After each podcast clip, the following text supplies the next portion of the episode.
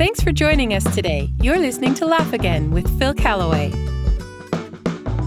Kids love birthdays for one reason. They love birthdays because they finally get to be one year older. A year is an eternity when you're four. Time drags. You do nothing all year except avoid bedtime, learn to do up a zipper in less than an hour, and ask your mom, when will I turn five? That's why kids say, I'm four, but I'll be five in six more sleeps. You never hear grown ups say that. I'm 49 and a half, but I'll be 50 real soon. I can't wait. 99 year olds say that. I'm 99 and three quarters. I'll be 100 Thursday. Most of my friends in heaven think I didn't make it. Ever notice that kids and the elderly both like to repeat things? They take longer to get ready. Both are prone to questionable clothing choices. And when they have to go potty, they have to go now. the elderly are patient, though. Kids are not. Kids look forward to not being a kid so they can do whatever they want until they have kids of their own.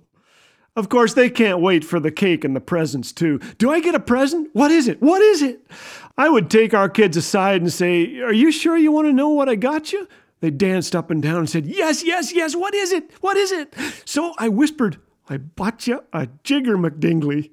They smiled and laughed, and every year since on birthdays and at Christmas, they ask me what they're getting just so they can hear me say something ridiculous. You're getting a flabula dealy majig. It's now a custom. Ridiculous gifts from dad. gifts.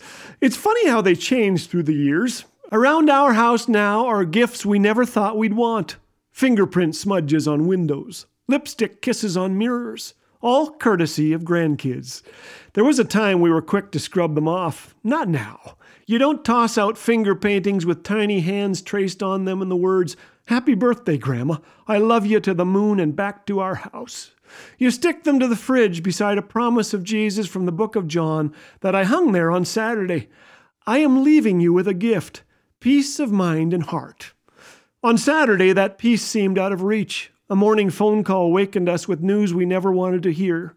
Turbulence and doubt arrived, uncertainty and fear. While we navigated stormy waters, a gift came a short audio clip courtesy of our son. He was tucking in Seth, who had just blown out four birthday candles. I'll play you what he was singing. The Lord loves me, and oh, what a wonder I see. A rainbow shines through my window. The Lord loves me. He died for me on the cross of my sin and my shame when he died for me. He rose from the dead, fulfilling all that he said. And someday home to my Savior I shall be led. He held on to the lead for a while. Our problems didn't vanish as we listened, but tears came, and perspective too. The Lord loves me. Sometimes the greatest truths are the simplest. As we meditated on those four words, our fear and anxiety took a break. I've had few deeper sleeps than the one I enjoyed that night after listening over and over to the song of a four year old who told me the next day, Soon, I'm going to be five. Sharon wrote to say, Thanks very sincerely for laughing and sharing the hope you have in our Savior.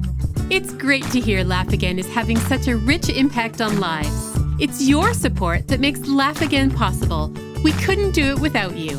If Laugh Again has encouraged you, please consider a ministry gift today. To donate, call us at 1 844 663 2424 or online at laughagain.us. Laugh Again, truth bringing laughter to life.